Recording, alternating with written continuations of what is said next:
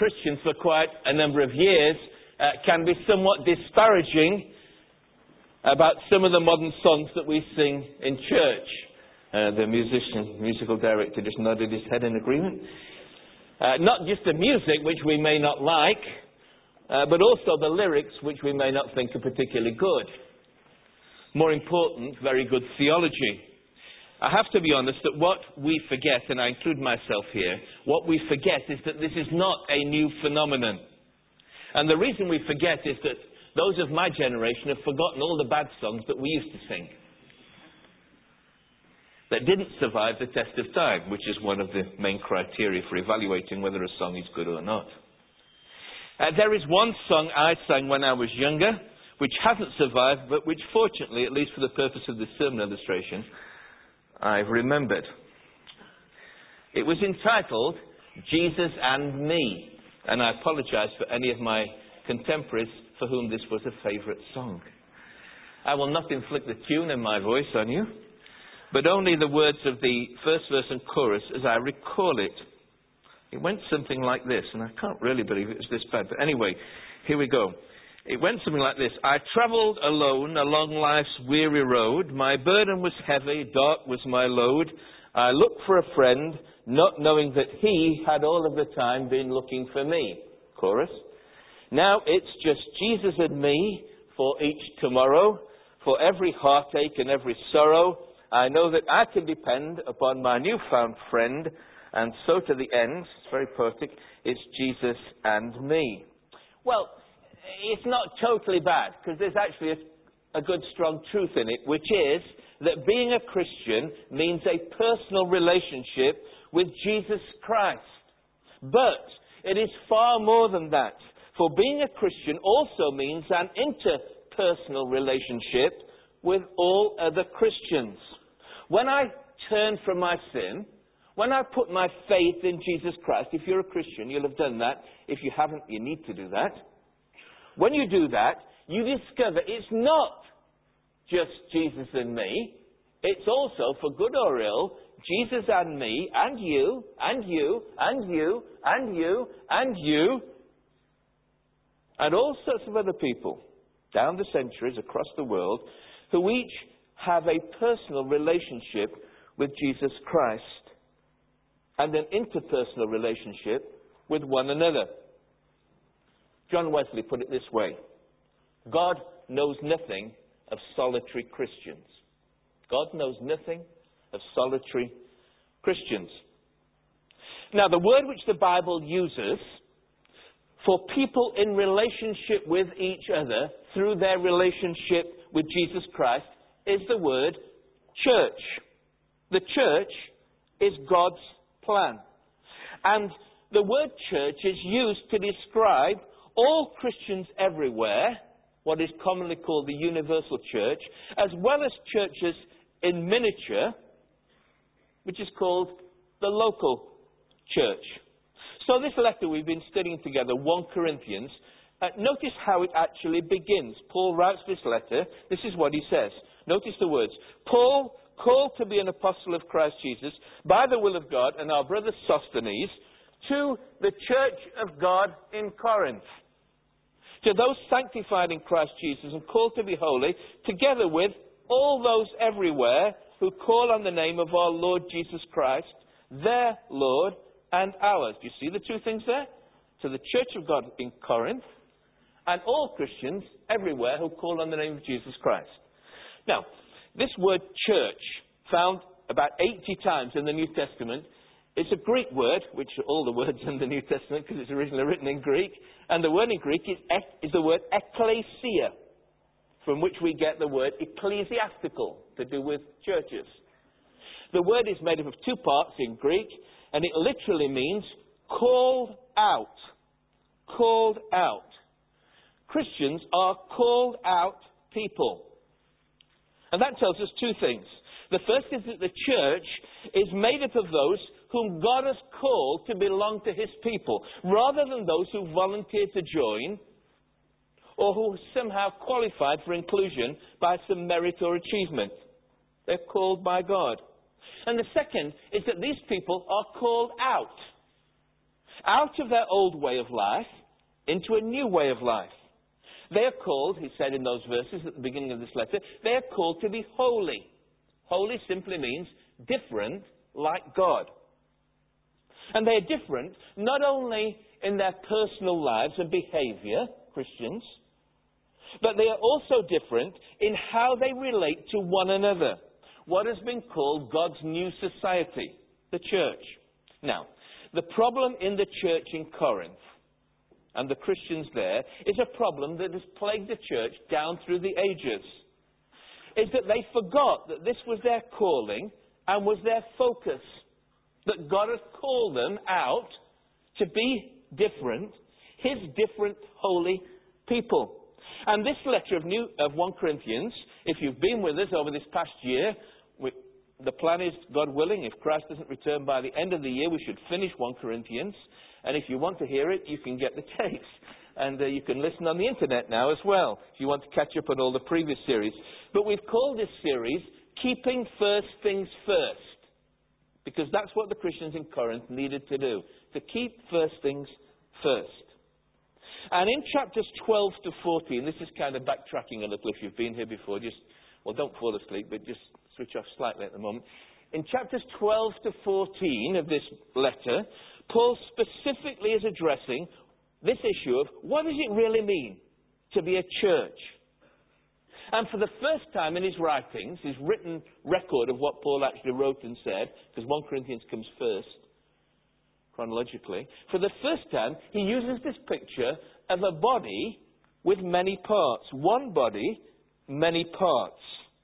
And that's what I want us to do this evening, to look at what he says and how he uses this picture. So it will help to turn in the Bible, because we always turn to what the Bible says rather than what I say. I'm simply trying to explain it and apply it.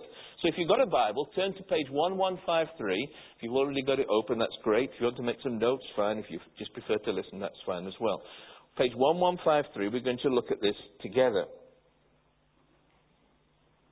Now, this picture of the body to describe a group of people is not original to Paul. It's very common in the ancient world.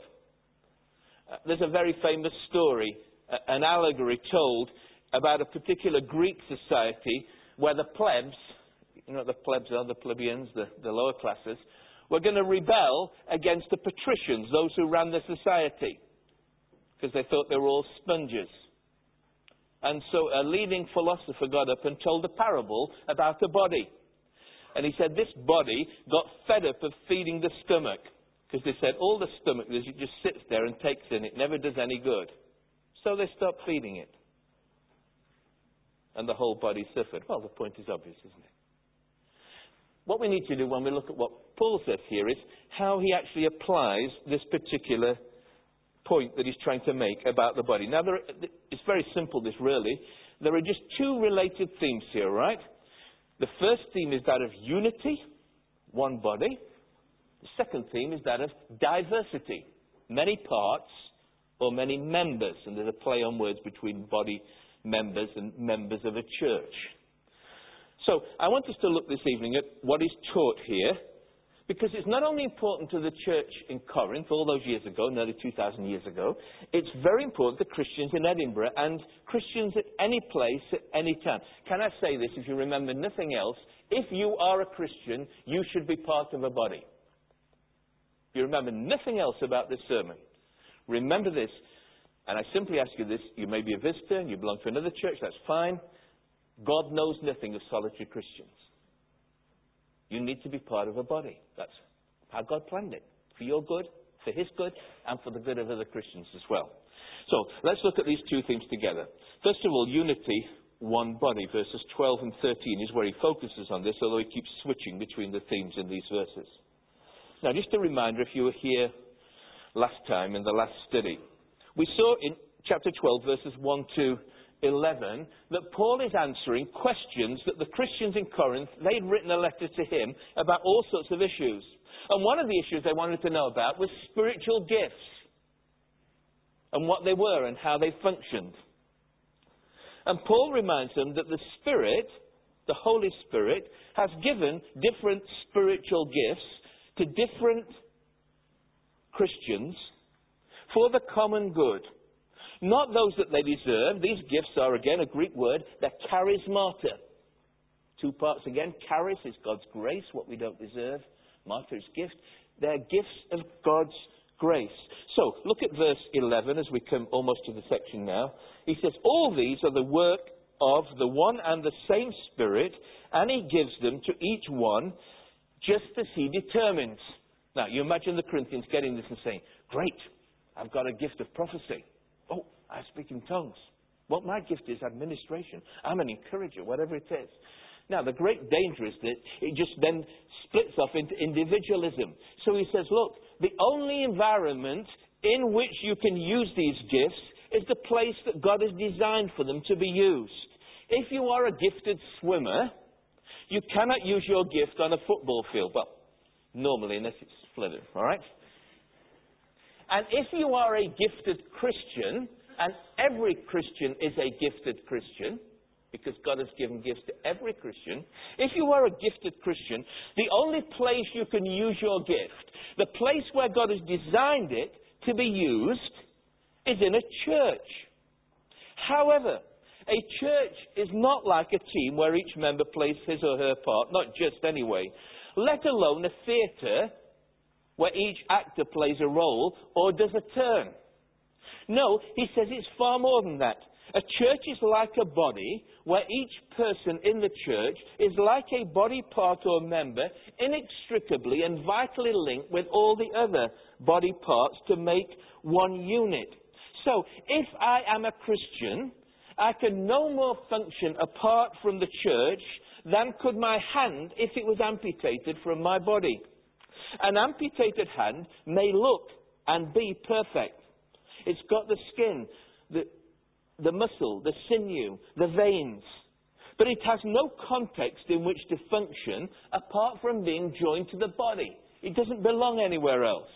But when joined to the body, it is animated and, along with all the other parts, fulfills its function which makes up a whole body.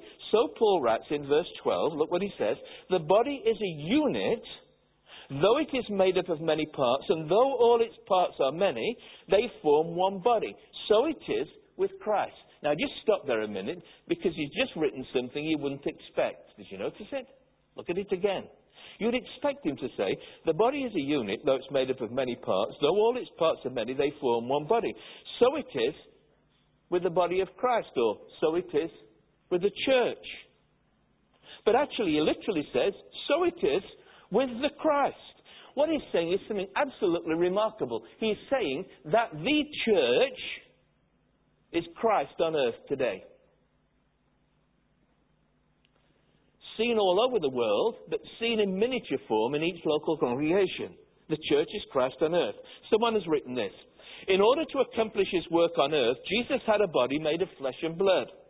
In order to accomplish his work today, Jesus has a body consisting of living human beings. Now, these living human beings do not just possess physical life, but spiritual life.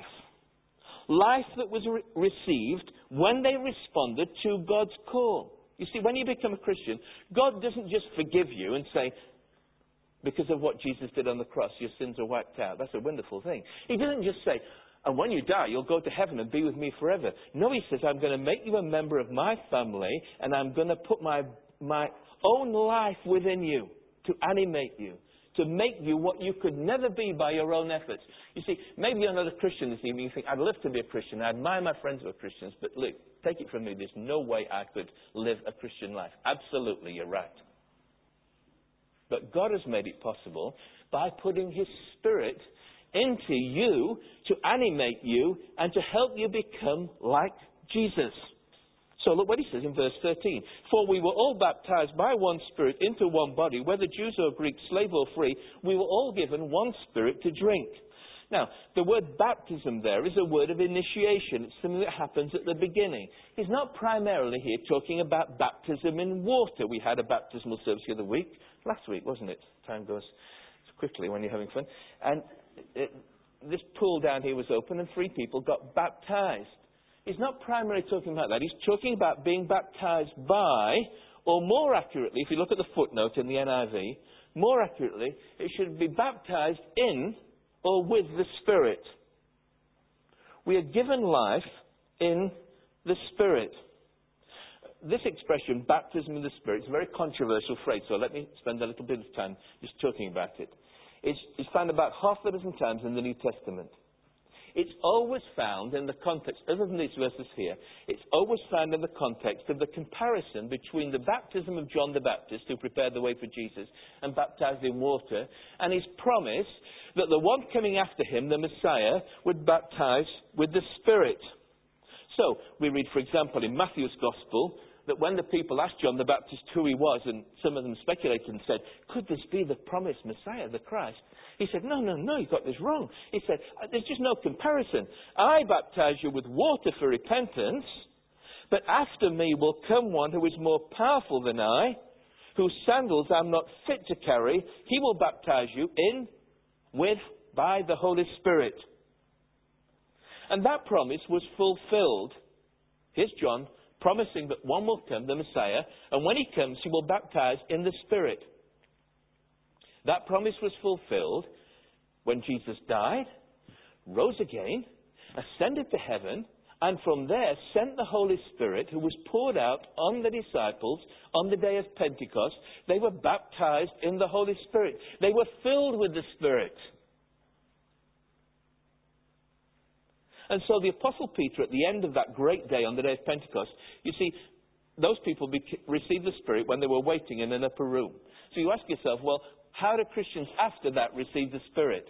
How do you get baptized in the Spirit? Do we all have to go to an upper room and wait or visit Jerusalem or, or hang around waiting for this? The answer is no. Because on the day of Pentecost, the Apostle Peter preached this incredible sermon, which you can read in Acts chapter 2, and at the end of it, the people were absolutely mortified to learn that they'd crucified the Messiah. And they were cut to the heart and they said, What, what, what should we do? And Peter said, Here's the promise on offer. Acts 2:38. Repent, be baptized every one of you in the name of Jesus Christ for the forgiveness of your sins. That's the forgiveness bit they talked about. And you will receive what? The gift of the Holy Spirit. This promise is for you and your children, for all who are far off, for all whom the Lord our God will call. Notice again, God calls people, they respond in repentance and faith, God forgives them, and they're filled with His Holy Spirit. The promise that John the Baptist made is fulfilled. And the promise, therefore, is for all whom God calls into His ecclesia, His called out ones. The promise is given to all Christians. And he says here in verse 13 of 1 Corinthians 12, God makes no distinctions about the kind of people who can receive the Spirit. It Doesn't matter if you're a Jew or a Gentile. Race and religion no longer count. It Doesn't matter whether you're slave or free. Class and status no longer count. In the Church of Jesus Christ, we are, as Paul puts it in another letter to the Christians in the Roman province of Galatia, chapter 3, verse 28, he says, We are all one in Christ Jesus. This is God's new society, and it's radically different from anything the world has ever seen. Anything that the Roman Empire or Greek society had ever seen was this group of people who came together. And you read contemporary historians, non biblical sources, and they say this remarkable thing. You see a master and a slave sitting together, praying together, kneeling together, receiving bread and wine together, all one in Christ Jesus. Now, the immediate context in Corinth, if you've been with us in this series, is obvious. Because the church in Corinth was racked by factionalism. It broke up into different cliques. We've seen that in the way they abused the Lord's table in chapter 11.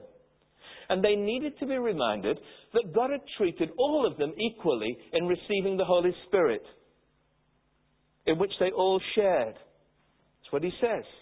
For we were all, verse 13, baptized by one Spirit into one body, whether Jews or Greeks, slave or free. We were all given the one Spirit to drink. And we too need to be reminded of this. Not least because tragically, amazingly, ironically, this phrase, the baptism in the Spirit, is the one phrase that has been used over the last 40 years, at least in the church in the West, to divide Christians between haves and have nots, between first and second class Christians, between those who've been baptized in the Spirit and those who haven't. And the use of the expression here and throughout the New Testament reminds us whatever we use, we use what terms that the Bible uses. When the Bible talks about baptism in the Spirit, it refers to all Christians an initiator experience, which is then followed by baptism in water, which marks what's already happened. However, before you sit there nodding and saying, oh yes, well, he's confirmed my prejudice or whatever it might be, or, or you're sitting there enraged and saying, he doesn't know about my experience that I had after I became a Christian, he is not, I'm not talking about that. What he's saying here is that all of us, the Holy Spirit has been poured out upon us. It's a very strong word. The word drink speaks of personal experience. It means of satisfaction. It means saturated in the Spirit. And I simply ask you, as I ask myself about you and about this church and whatever church you belong to, is that a good experience? Is that a good description of your present experience? Are you filled with the Spirit? Are you a person who, who, who, has been richly blessed by God, you, could you say, my experience, I've been saturated with the Spirit. And I simply say to you, we all need subsequent experiences. People say to me, have you had the second blessing? I say, I hope so. I'm on about the 152nd or whatever it might be. We need constantly to go on being filled with the Spirit. Because only in this way can we be what we're meant to be, which is the body of Christ on earth. What's Jesus like? Look at Charlotte Chapel. That's a good illustration of what Jesus is like. Quite makes you think, doesn't it? That local church down the road. you'll know what Jesus is like today? You can find the record in the Bible, but you can also see a visible picture of it. His body is seen in that church. Raises everything to a totally different level, doesn't it? Remember in Ezekiel's famous vision in Ezekiel 37, that picture of the valley of dry bones, and all the bones came together like a mighty army. And then God's Spirit breathed into it, into this mighty army, and they were animated by the wind of the Spirit. The words, Greek and Hebrew, the same word, the wind that blows, that God's Spirit blew into them and transformed and changed them. And that's what we need today. And so do we as members of the body of Christ. Having focused on the unity of the body, Paul now uses this as the basis for the main point he really wants to make. That unity, he says, is expressed in diversity, many parts. You'll see that in verses 14 to 26. The Christians in Corinth were focusing on certain spiritual gifts over the rest, especially speaking in tongues. But Paul reminds them that unity does not mean uniformity, that we're all the same. Unity is seen in diversity. Now, the body is not made up of one part, but of many. Look what he says in verse 14. And this is obvious in respect of the body. And Paul highlights this humorously by imagining the different parts of the body speaking and saying certain things, none of which are correct. So, first of all, he says, many parts means nobody can say, I don't belong. Look at verse 15. If the foot should say, because I'm not a hand, I don't belong to the body, it would not for that reason cease to be part of the body. If the ear should say, because I'm not an eye, I don't belong to the body, would not for that reason cease to be part of the body. Uh, the humour is extended to the two body parts that he uses. There's a play on words. The word for foot in Greek is pous, and the word for ear is ous. And he says, if the pous should say, and the ous should say, don't kind of get it in English. It's impossible to translate, of course. Now, some people infer from this and try and draw out more of this. They say, ah, well, what he's trying to say is that the foot that's down in the earth and getting messed up and dirty all the time is envious of the hand that's up there and is more dexterous. And likewise, uh, with the ear and the eye great Christian preacher, one of the early church fathers, John Chrysostom, uh, pointed out, he said that we envy those who are similar to us, you know, foot and hand, rather than those who are radically different from us. That's an interesting point, but it's not really the point that Paul is making here. Rather, his point is that every body part is essential to the makeup and complete functioning of a body. And he says, look, supposing the whole body was just one giant eye, it wouldn't be a body, it would be a monstrosity. Many parts means no one can say I don't belong because every part is essential for the composition, for the description, the representation, I couldn't find the right word really, for the makeup of the body so that you know it's actually a body because you've got all those parts linked together. And then in verses 21 to 26, we have another false statement made by the body parts. Not just those who feel inferior and say, I don't belong, but at the other end of the spectrum, there are those who feel superior. And they say to the other body parts, I don't need you. Verse 21. The eye cannot say to the hand, I don't need you. The head cannot say to the feet, I don't need you. Now, here the choice of body parts is surely significant. The eye and the head look down on the hand and the feet, respectively. And in the church in Corinth, there were those in the church who looked down on other people and said, ah, they're just a rebel. We don't really need them. They're just actually a bit of an embarrassment to our church, those kind of people. Um, and we saw this around the Lord's table. They had their own meals and they separated off from other people. But as we already saw, this kind of distinction is totally out of place in God's new society. There's neither Jew nor Gentile, slave nor free. However, not only did people look down on others because of their social status or wealth, they also looked down on those who didn't have what they thought were the glamorous spiritual gifts, especially the supernatural gifts. But Paul points out that every member of the body and of the church is needed for the health of the body. And he says those, those parts that are weaker are actually more indispensable, and those parts that are less honourable are treated with special honour by being clothed.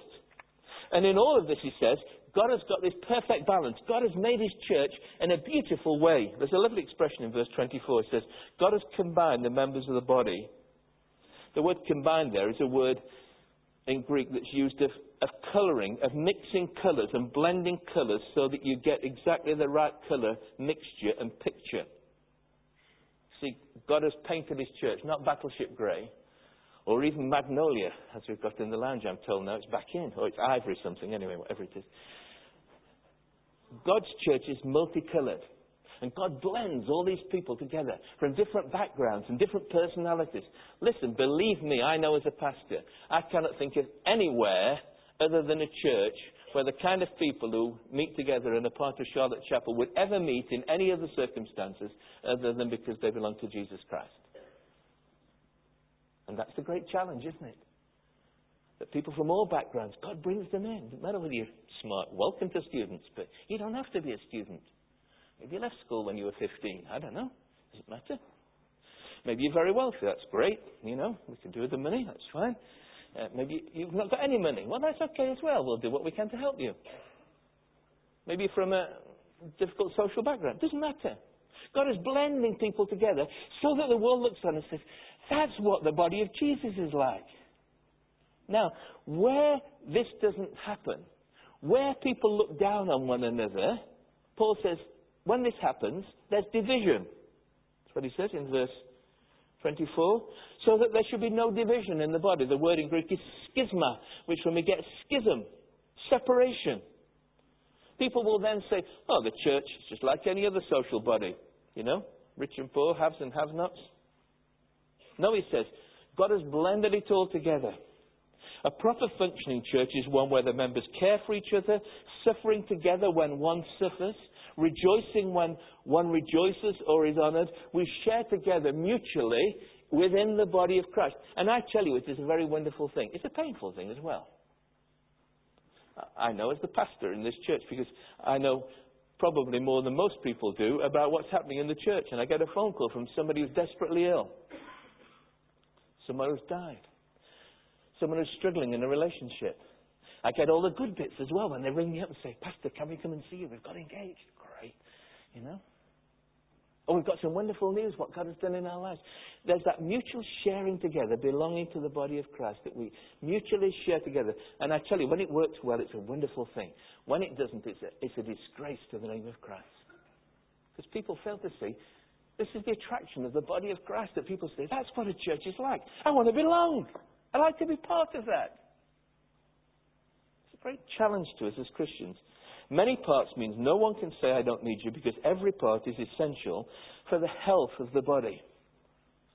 So if we are Christians, we are or should be inextricably linked together with other members of the body, part of a local church. No one can say, I don't belong. No one can say, I don't need you. We, we belong together we need each other. Now, our time is going. Let's just move on quickly towards the end of the chapter. The unity of the body then requires diversity. Every part is essential, indispensable. So look at his conclusion in verse 27. He says, Now you are the body of Christ. Each one of you is part of it. And then he proceeds to describe God's church appointments. He says the members of the body have different gifts, different functions, and each member of a church has been given these gifts by God. They're not chosen, God has appointed them. Various persons and gifts. Now, we don't have time to look in detail at all the gifts here.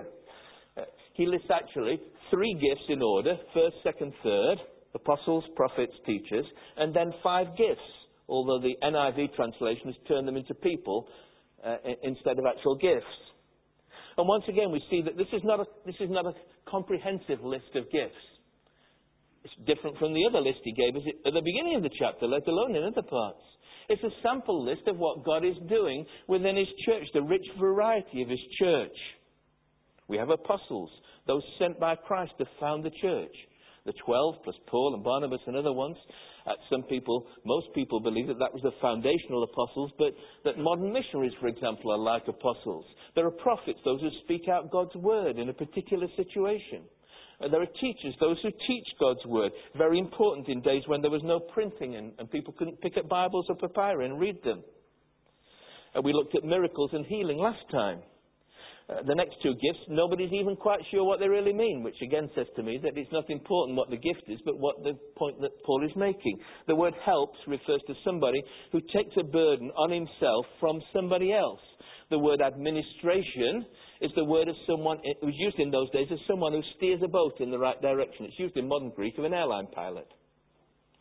It's the person who knows where they're going, and you need those kind of people in church to know where we're going.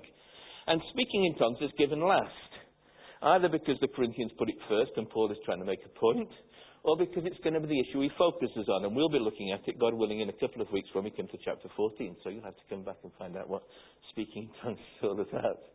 But his teaching point is this Nobody, no one has one gift that everybody possesses. Verses 29 and 30. And this is absolutely clear at the end of it. Because he asks all these questions, and in the language in which he wrote in Greek, it's absolutely clear that each question expects the answer, no way. So, he says, are all apostles? No, of course not. Are all prophets? No. Are all teachers? No. Do all work, do all work miracles? No. Do all have gifts of healing? No. Do all speak in tongues? No. Do all interpret? That's another gift here that we've not even found about yet. No, of course he says not. Now, this again has obvious application to our churches today. Whatever of your spiritual gifts, and which of them are available today, none of them will be the possession of every Christian. Again, it's it's just amazing, isn't it, that people have made the gift of tongues, some churches have made the gift of tongues something that all people should have as a sign that they've received the Holy Spirit. You need to be a theological gymnast of the Olga Korbut variety to get around what it actually clearly says here. God has arranged the parts in the body, every one of them, just as He wanted them to be. These church appointments are God's church appointments. And this should be an encouragement to each one of us. If you are a Christian, God has given you a gift or gifts. You didn't choose them. So don't gripe about the fact you haven't got this gift or that gift. It's what God has chosen for you. And His plan is that we should use them for the common good of the whole body. And I simply want to ask you this evening are you doing that, or have you opted out? You see, there are a lot of unhealthy churches around, sadly. A lot of broken relationships in churches. A lot of hurt people. And I tell you, I understand it because I listen to people quite regularly talking like this. And I've experienced it myself in some measure. The great danger is you then say, right, never mind, I'm just going to opt out. And you either stop going to church altogether, or you sit in church and say, I'm going to sit there, but I'm not going to do anything. Don't on me to do anything. Don't ask me to do anything. I just want to be there and I'll do it on my terms. I simply say to you, I understand where you're coming from, but you can't do it. If you're a student, come up to university here, get plugged into a local church. If this is the local church, great, you're very welcome. If not, find another church. There's lots of good churches that support students. And don't support students, some of the smaller churches that have no students. You'll be a real special person then instead of with 200 people in Charlotte Chapel. But uh, that's not to discourage you. We want to encourage you and try and help you as best we can. But you need to be involved. Discover what your gifts are. Start to put them into practice. Try them out. Then he finishes finally, and I've, I've finished here, gone on too long. But eagerly desire the greater gifts. Now, this is very intriguing. Why does he say this? He's already said God gives the gifts. He's already said there are no gifts better than any other. So why is he saying now eagerly desire the greater gifts? The answer is no one's absolutely sure. But if you look at the footnote, some people say, well, he's actually, what he's actually saying here uh, is that he's saying literally, you are eagerly desiring these greater gifts, but I'm going to show you a better way, the way of love. It's a good solution, except when you get to chapter 14, he says the same thing in even more emphatic terms. Follow the way of love, verse 1 of 14, and eagerly desire spiritual gifts, especially the gift of prophecy. What is he saying? Well, he's saying there are certain gifts that are greater because they're of greater benefit, probably, to the body of Christ. And prophecy is one because it's a clear proclamation of God's word. Unlike tongues, which the Corinthians focused on, that unless you understood it, it was a waste of time for everybody else who was there, particularly non Christians who were present. So perhaps the greater gifts are those which most benefit others in the body of Christ in the local church. Yes, God gives them. But we can seek them, and surely if our motives are right, Lord, Give your gifts to me so that I can share them with other people. Then surely, as Jesus himself has said, how many, how much more human fathers give you what you ask for, how much more will your Father in heaven give the Holy Spirit to those who ask him? And so let's use the gift or gifts God has given us in the place where he has intended them to be used, the local church. And as we'll see, God willing, next week with our visiting preacher, in chapter 13, it's not just the gift that's important, it's how we use it. And unless there's love in operation, then the greatest gifts in the world are a complete waste of time. Let's sing a